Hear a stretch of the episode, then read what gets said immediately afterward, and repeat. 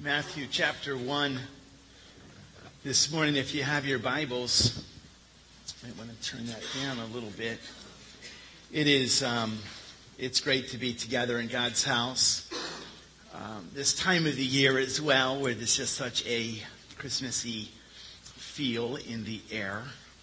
Uh, we're going to transition over these next couple weeks and really concentrate, focus um, on the Christmas story.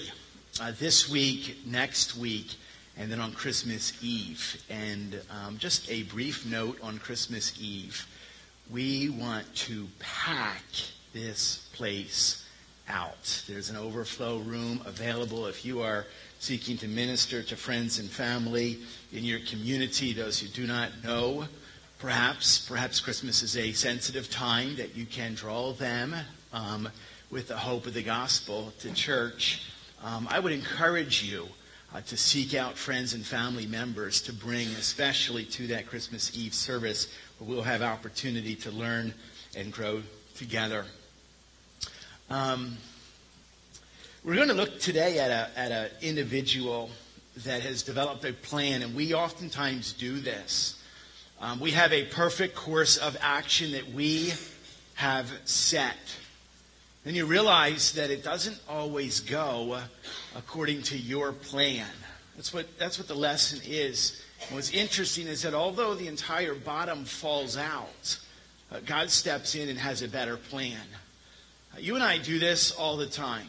I know I do this all the time, where I have a plan, I've set a course of action, and everything just goes south. You ever had that happen before? Um, and, it, and it forces us to alter the course, and we realize that the course that we are on is now the one that the Lord actually wanted for us. Uh, it's a simple task, really, uh, this week hanging Christmas lights. I'm a little bit later than probably I should be. Um, and it's one of those things we can handle on our own. We, we refuse what? We don't want to borrow things. We don't want to ever display that we're in need. Uh, we don't want to ask for help. And so it's a simple task. Get a ladder, hang the lights on, and just get the job done. And, and I realized as I was doing this, I realized that that uh, for the low part of the house, the ladder was fine. But when you get kind of to the, the peak, the ladder was not long enough. And I could only get so far. And so I'm perplexed by this, but I'm a problem solver. So I thought, now it had been snowing that day. There was a little skiff of snow um, on the roof. But I thought, I at least can get up onto the top, the peak. And if I lay on the peak, I can reach down to how far I've got from, from working my way up. And, um, and so I was going to do this, where I was going to then grab the lights and then kind of string them up. And so I'm on the peak of the roof. It's snowy and it's slick. And I'm realizing as I'm stretching, I'm not going to, to reach it. I'm just like I'm just like a little bit short. So in my plan, I've got this. The course is set. I've seen this on a movie before. I swung my, my one leg over and just kind of hooked my, my left foot. I saw that the movie was Spider-Man, I know. It was like the ultimate move in my mind. And so as I kind of swung and just hooked my foot, I thought I could gain, and almost, and that's when my foot let go. Okay? And you start sliding, and you know the plan is not going according to. And I was able to, miraculously, God's intervention, just kind of somehow stop. I have to apologize, whoever it is with the white Honda sedan that then what, drives by and beeps and waves that I did not wave to. I'm not being rude. So I'm screaming for help. Please come out to help me. And my daughter's laughing at me as she comes out. You know what's interesting is that as you get down and you're wet and you're cold, you realize, I think I've got to borrow someone's ladder. I, I think I've got to display the fact, humble myself, I'm in need. So I borrowed a ladder. Billy, I borrowed your ladder, just to let you know. And, and got some help. I was able to spend some time with a young man in church, and And we finished the job together. And I thought about it. God's plan for us is far, far better than we could ever have for ourselves. We actually see that in this morning's message, where man has a plan set. And everything goes south, and God steps in. And we learn an amazing lesson of developing a trust in the Lord. Um, we need to pray. I forgot my water. One moment. Let's bow our heads and we will pray together. Father, as we come before you, we are grateful, Lord, that you hear us in our desperate pleas and cries. And that you use us, you choose in, in some amazing and unique way to use us for your glory. And we thank you, Lord, for that. Father, I thank you for each person that is here. I thank you for this church that you have established. And Lord, we thank you, Lord, for your word. That we now have opportunity to open up, to listen to its teaching and to learn from. And Lord, to have our hearts, I trust, forever impacted through the work of your Spirit in our lives this morning. Father, I pray, Lord, that we would we would take this season of celebration, celebrating your birth. And Lord, we would we would literally seek to maximize every minute of this time.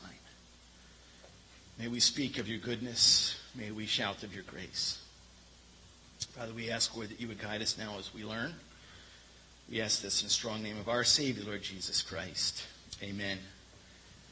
Amen.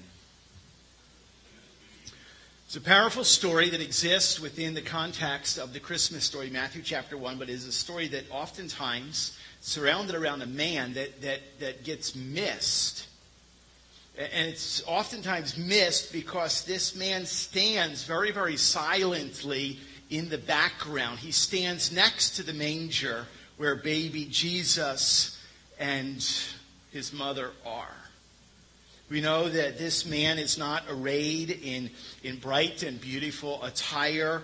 Uh, his presence was not announced in, in great or grand fashion. We know this individual is not adored. He's not, he's not looked on as precious as the baby Jesus or his mother. He's just there. Historical record seems strangely silent about this one man. We know very, very little about him. We do know a few things about him. We know that he was Jewish. We know that he was born in the city of Nazareth. We know that in and of himself he had very little to boast or to brag about. He was not wealthy. He, we, we do not believe he was formally educated. You would never, ever, ever have picked this one man out of the midst of a crowd. He had virtually nothing that would separate himself from others. Except there was one thing that was very unique. There was one thing that was very, very special about this one man. And it was his family. We do know, by way of record, his father's name was Jacob. His grandfather's name was Mathan. His great-grandfather's name was Eleazar. And we could go on to many, many great, great, great, great, great, because there is a specific record of the genealogy of his family roots. We know that his family legacy goes all the way back to the forefathers of the Jewish people. We know that there are individuals that, as you record his family history literally for centuries, that, that names are just weird names in his record. Asa and Abiud and Zerubbabel and Zadok. And then there's other names that we've probably heard of before. We would call them in biblical record or historical narrative as the heavy hitters. He has in his own genealogy names. He's related to men like Abraham and Isaac and Jacob and Judah. You can follow that in his own genealogy. There's even a king whose name was David. David was a great king, but he was not. He was not the greatest king. We do know that this man was a simple, plain, hardworking man. He was a carpenter by train, by by by his training. Probably practical. He could handle a hammer and a saw and, and a plane and a plumb line. We do know that probably he just loved to work with wood, the feel of stone in his hand. He liked the satisfaction of building something that he could step back and, and, and he could enjoy, something that was useful, something that was practical. He probably was an individual that would remain more in the, the back of the room. He was probably quiet. He wore rough clothes or well-worn clothes. He probably had rough, harsh, calloused hands and skin that had been darkened from hours and hours in the hot mid-eastern sun.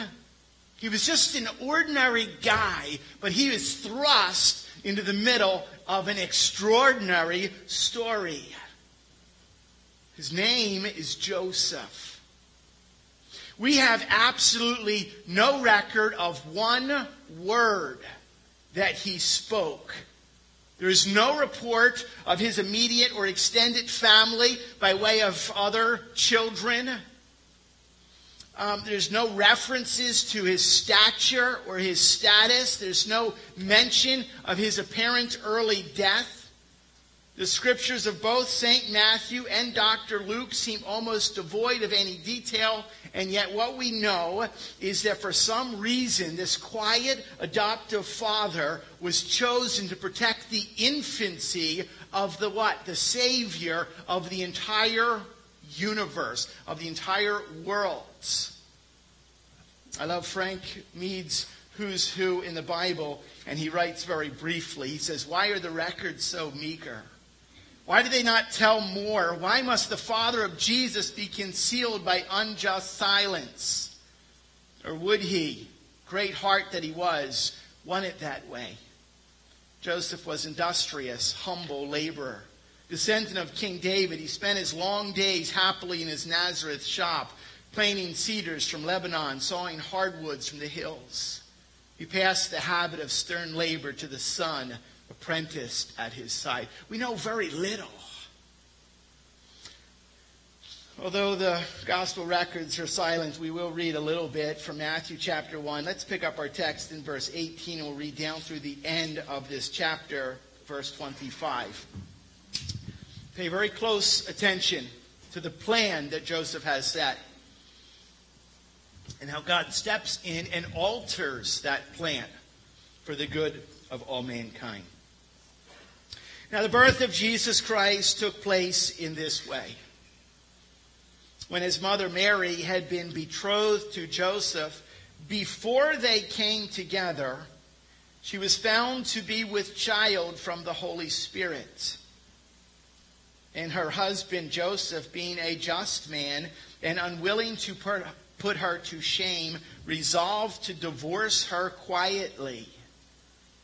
But as he considered these things, behold, an angel of the Lord appeared to him in a dream, saying, "Joseph, son of David, do not fear, don't be afraid to take Mary as your wife. For that which is conceived in her is from the Holy Spirit. She will bear a son, and you shall call his name Jesus, for he will save his people from their sins." All this took place to fulfill what the Lord has spoken by the prophet.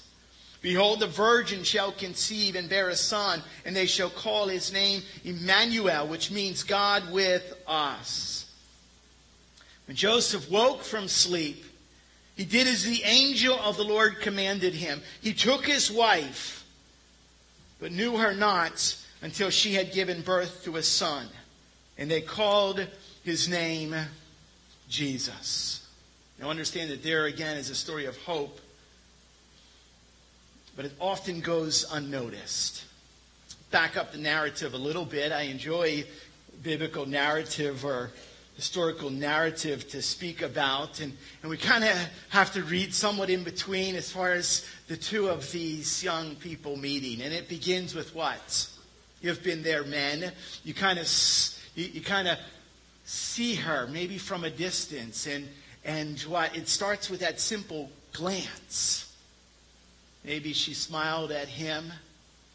There's these shy greetings that eventually grow into what's longer conversations and perhaps long walks together. They maybe hold hands, and moments are, are, are what set apart, staring into one another's eyes.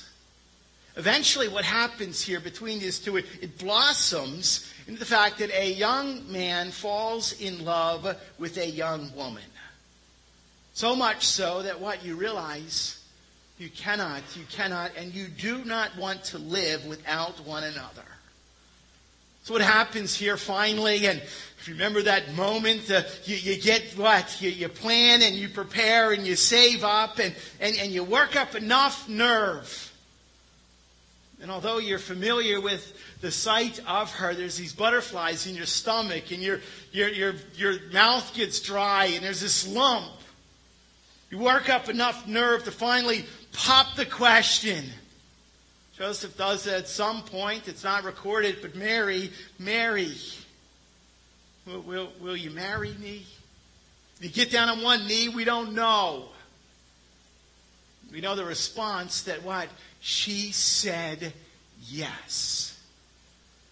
And there's this plan that is put into motion. What's interesting, oftentimes people don't realize in Jewish culture, unlike our culture, the groom is actually the center of attention, not the bride.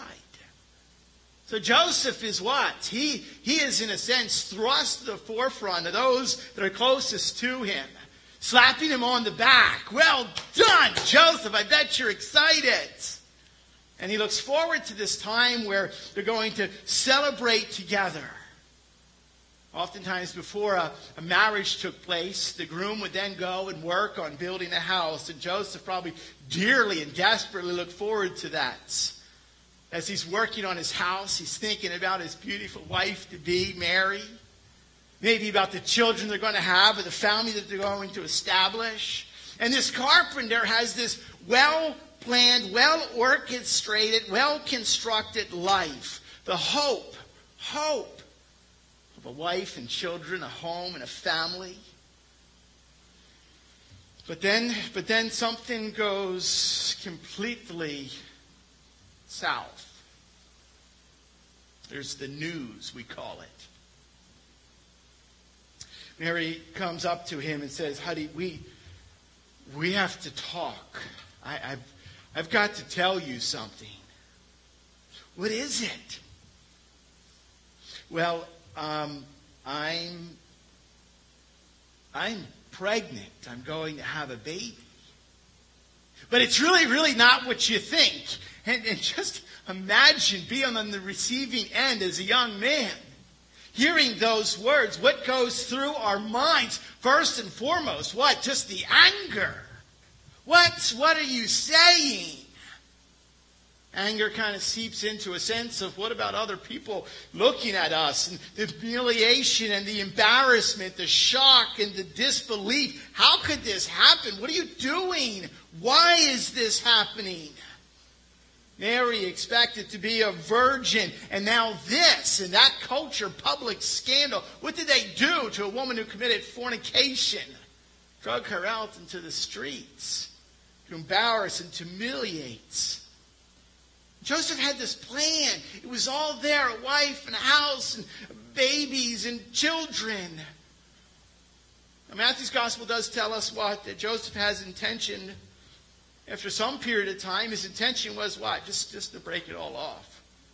Just to start over again. His intention was what? To, to quickly and quietly set her aside. To get rid of her. It seemed like a reasonable thing to do in, in, in this crisis. It was almost a gracious thing to do. After all, Joseph was a good man, a practical man. It seemed like he was sensible. God's word says that he was a just man, not wanting to make her a public example, but minded to put her away secretly. Peterson uh, paraphrases in The Message, Joseph, chagrined but noble, determined to take care of things quietly so that Mary would not be disgraced. While he was trying to figure a way out, he has a dream. We're told as to what happened. Gentlemen, guys, I speak to you for a moment. Everyday man, plain, simple, hardworking, honest man. I want you to place yourself, man, in the middle of this scenario. Where you have met this beautiful young woman. You fall in love. You ask her to marry you. She says yet, yes. The date is set. You register together at Pier one Imports. And when you get opportunity, you're picking out placemats, table settings, and silverware and coffee mugs.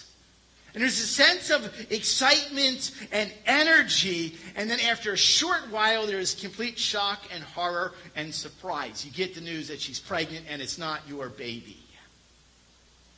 How would you react? I know in my flesh how I would react. And in the midst of this, this moment, you have a dream. And the dream says, relax, it's all taken care of. I have chosen Mary to be the mother of God Himself, who's coming to earth to take away the sins of the entire world. You wake up and you say, I'm fine with that plan. Makes perfect sense to me. You want to go with the plain dinner plates or the patterned dinner plates? No, it just, there's something that, there's a wrestling that takes place here that we've got to see. Just like Joseph, we would be in shock and disbelief. It doesn't take much for us to get thrown through a loop. We get messed up when the engine light goes on. We we what we're a mess when when the kids are late getting off the bus. What's happening? This is a massive story. And yet this is where we are introduced to, to Joseph, moving from a plan of hope and expectation, what? To hopelessness and fear, to uncertainty, and he moves once again to hope. We see two lessons very quickly, and we look at the first one, that Joseph, first and foremost, receives hope by trusting God. There's a lesson here for you and for me, uh, what, ten days before Christmas, eleven days before Christmas. Joseph receives hope by trusting God. Joseph was a good little Jewish boy. He would have been raised very familiar with the wisdom of Solomon. King Solomon, David's own son, one who's in his own family line, who wrote what? Trust in the Lord with all of your hearts. Lean not on your own understanding. In all your ways acknowledge Him and He will direct your paths. Joseph actually knew that. He, he probably memorized that. Trust in the Lord with all of your heart. Lean not on your own. Well, Joseph is saying, my own understanding, this whole understanding, my this stinks from my understanding. This does not look right from my own understanding. Joseph was raised with an understanding, I think, of Psalm one thirty-one. Oh, Lord, my heart is not lifted up. I think that's pretty descriptive of how you'd feel. But he understood, but I have calmed and quieted my soul.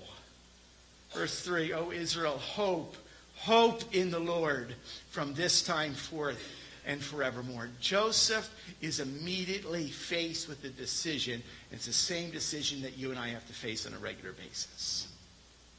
We make a plan, we set our course, it doesn't go accordingly, and God says what? Trust me. You're, you're like, yeah, but, but according to what I see, no, no, it says trust in the Lord's, and I love this, I love this, I love this little descriptive, with all of your hearts. But I tell you what, I can trust in the Lord and my on my calendar, in the parameters of my expectations. I can trust when I want. No, no, that's not what we're talking about here. Joseph is what? Joseph is what I call on the bubble. He can go one way or the other. At some point, as he considered these things, he's pondering them. What should I do? Put her away. An angel appears, gives him this news. Joseph is confronted with this idea, what? If my forefathers could trust God, I think I can too. At some point, he had to make this decision. If, if Joseph knows that God has been faithful in the past, then I'm going to trust, as frightening as it is, as scared as I am, that I believe He will be faithful in the future. There's a place where you have to make a decision. It's one way or the other. If God instructed him, and Joseph knows that it was God who spoke to him very clearly. I know it beyond a shadow of a doubt. I know that God will not abandon me. Joseph had all these thoughts racing through his mind the same way. What? That God daily, God daily and regularly, when you open up this word, God speaks to you and you are forced with a decision. Do I trust him or not? Do I go with my plan or do I go with his plan? Can I ask this very quickly, very, very easily? Why is it so hard for us? When we're on the bubble, we can go one way or the other. Why is it so hard for us to trust him? Why? How can we wrestle with it so much? After so long, we've seen God. Every morning we wake up. Breath fills our lungs. We're given the gift of one more day by his grace and his mercy. Why is it we have such a hard time?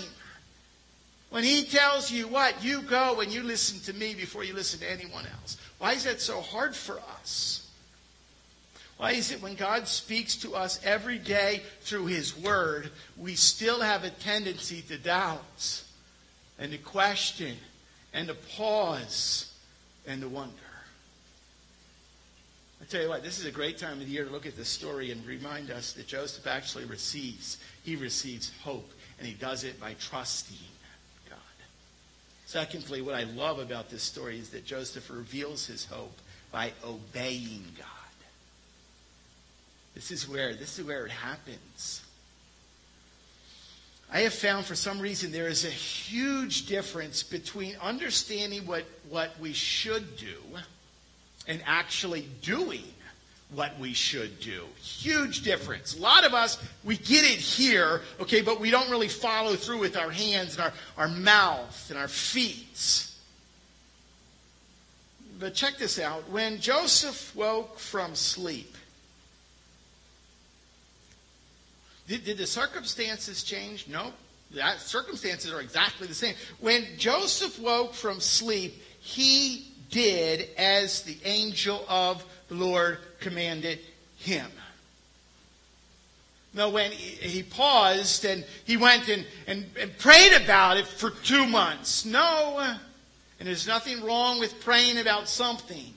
But there is a point of immediate obedience. Well, what he did is he paused and he gathered all the counsel of everyone together, and then he shared this and then discussed. No, it says what? When he woke from his sleep, he did as the angel of the Lord commanded him. No hesitation, no pause, no doubt. As a matter of fact, if you continue to read this story, we don't have the time to examine it, but later on in Matthew chapter two, again, he has a dream directly. And God speaks to him, warning him to flee, okay, to go to Egypt. You know what the response is? In Matthew chapter two and verse fourteen, and he rose and he took the child and his mother by night and he departed to Egypt. Matter of fact, this continues to happen. Later on, he was told what? It's safe. You can go back to Nazareth. God speaks to him very clearly. You know what it says in Matthew chapter two and verse nineteen? He rose, he took the child and his mother, and he went to the land of Israel. What's happening here? There's a pattern that is being developed that we see very, very clearly. Joseph begins to demonstrate absolute trust and faith in God by obeying him repeatedly and immediately. Well, I don't know about you, but that's where I struggle, right there. Rubber hits the road, everyday life. Yeah, Joseph teaches us what? He decided he's going to take for his wife a woman who is not bearing his own child. In doing this, he is then taking the responsibility, what? To share in the unjust shame that will inevitably be heaped upon her, but he decides to do it. Joseph's faith in God enables him to overcome the stigma of becoming the husband of Mary and accept the responsibility of raising this child as his own. And he, and he, and he just he falls into a pattern of, of listening to the Lord's leading and the Lord's directing, and ultimately what? A fulfillment of a perfect plan, perfect blessing. This man stands before us as a great reminder. Simple guy, everyday guy, every single one of us can identify him. A man that enjoys what? Boards and hammers and nails. And he takes what is so common for him, that which he sees, the tangible, and he sets it aside, and he has to put trust and faith in the intangible. And he does it. And he does it again and again. And he's in front of us today to remind us of what it means to trust the Lord in every part of our lives. First and foremost, it's this idea of trusting the Lord with what? A message. Joseph actually shows us that God has a plan to, to rescue us from ourselves. God has a plan to redeem us. At our very, very best, we got a leg hooked up here and we're doing a horrible Spider-Man move as we're moving fast towards the grounds. And, and he says, I, I have something better for you than this. Well, why don't you admit the fact that you need some help? That you need other people around you? You realize that Joseph teaches us that God has a plan to rescue and redeem man from our sinful depravity, from our sinful selves. Not only do we have to learn first and foremost to trust God, but to obey God, to come to a place where we literally live every day in complete surrender and submission to the Holy Spirit, so that He receives the praise, He receives the glory, not us. I love the summary. This is written in your notes. I love the summary how Paul, in seven words, encapsulates the message of the gospel. Christ in you, the hope of glory. You, you realize that's what we are offered? You realize that's what you are offered? You realize that's the same message that you can take and to share with others? Christ in you is the hope of glory. It is both Joseph, who has been selected by God to handle this little baby, to protect this little one. It's Joseph, but it's also you and I that, in a sense, have been presented with him. The work of what? His birth, the work of his perfect life and ministry, the work of his atoning death on the cross, the work of his resurrection. It's him. Just as Joseph is confronted with the responsibility of, what am I going to do with this little one? You and I are confronted with exactly the same thing. What are we going to do with this Savior, with this Lord? So I trust we hold on to this and we understand that, that Joseph teaches us an amazing lesson. Especially this time of the year. So go slow. Let me encourage you to go slow and savor every moment of this season as we proceed closer and closer to the time that we celebrate the birth of Christ. It offers us the hope of forgiveness and redemption, ultimately of life, eternity in heaven with Him. Let's bow our heads and pray. Father, we thank you for this man. Lord, he's certainly not in the forefront, and yet for some reason you've chosen him. And by pausing this morning and examining, looking at his life, we can, we can learn lessons to trust you over ourselves, trust your plan over our plan. Father, I, I thank you for the humility that is demonstrated in the arrival of your own Son, the Savior, the Messiah of the world. Father, I would pray that we would seek earnestly opportunities this week where we're sensitive to your Spirit and your leading to share others.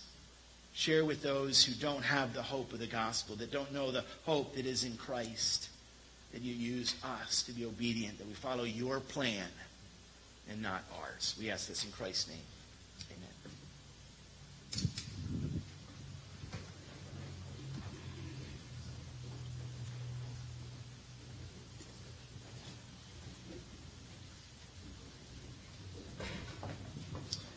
Tim, would you stand with us as we close? the sun.